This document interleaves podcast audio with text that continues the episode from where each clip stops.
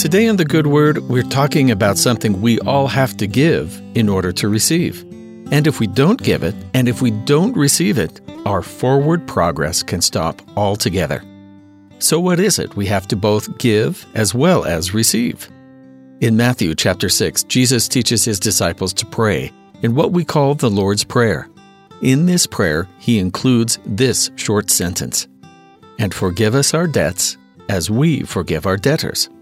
And then, to be sure we know he's not just talking about money, he continues For if ye forgive men their trespasses, your heavenly Father will also forgive you. But if you don't forgive men their trespasses, neither will your Father forgive your trespasses. From this, we know it's important to forgive and that God is willing to forgive us our wrongs as we forgive others. And it's only fair, right? I mean, why should we be forgiven but not other people? The fact is, though, that we need to forgive for us.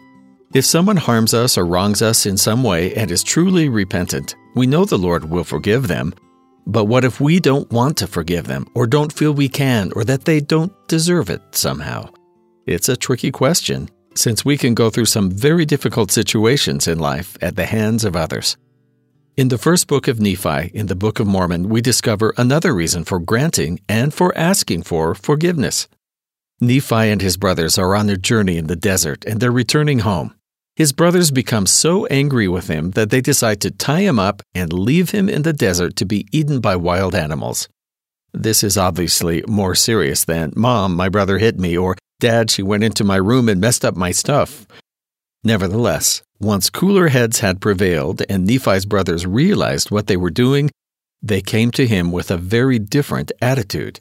In chapter 7, it reads, and it came to pass that they were sorrowful, insomuch that they did bow down before me and did plead with me that I would forgive them of the thing that they had done against me. And it came to pass that I did frankly forgive them all that they had done. And I did exhort them that they would pray unto the Lord their God for forgiveness.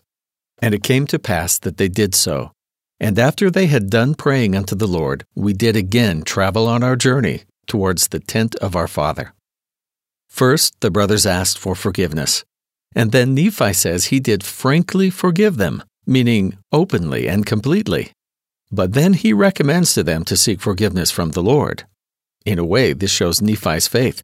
He could have harbored a grudge against these brothers or said, I'll forgive you when I'm good and ready, or even, let's give this a month and see how you're doing in the be nice to me department.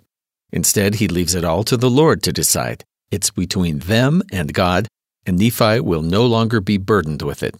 And once the brothers have sought forgiveness from God, the scripture says something remarkable.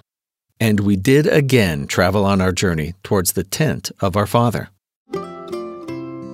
Until there was forgiveness, this family was stuck in their journey. They couldn't make any more progress until they'd forgiven and had sought and received forgiveness. It's a reminder that when we don't forgive, we're held back by looping back again and again to what has been done to trespass against us. Forgiving doesn't mean that what happened to us is right, but it does mean we'll let go of it and leave it and the fate of our trespassers in the hands of God so that we can move on in spiritual freedom. And that's the good word.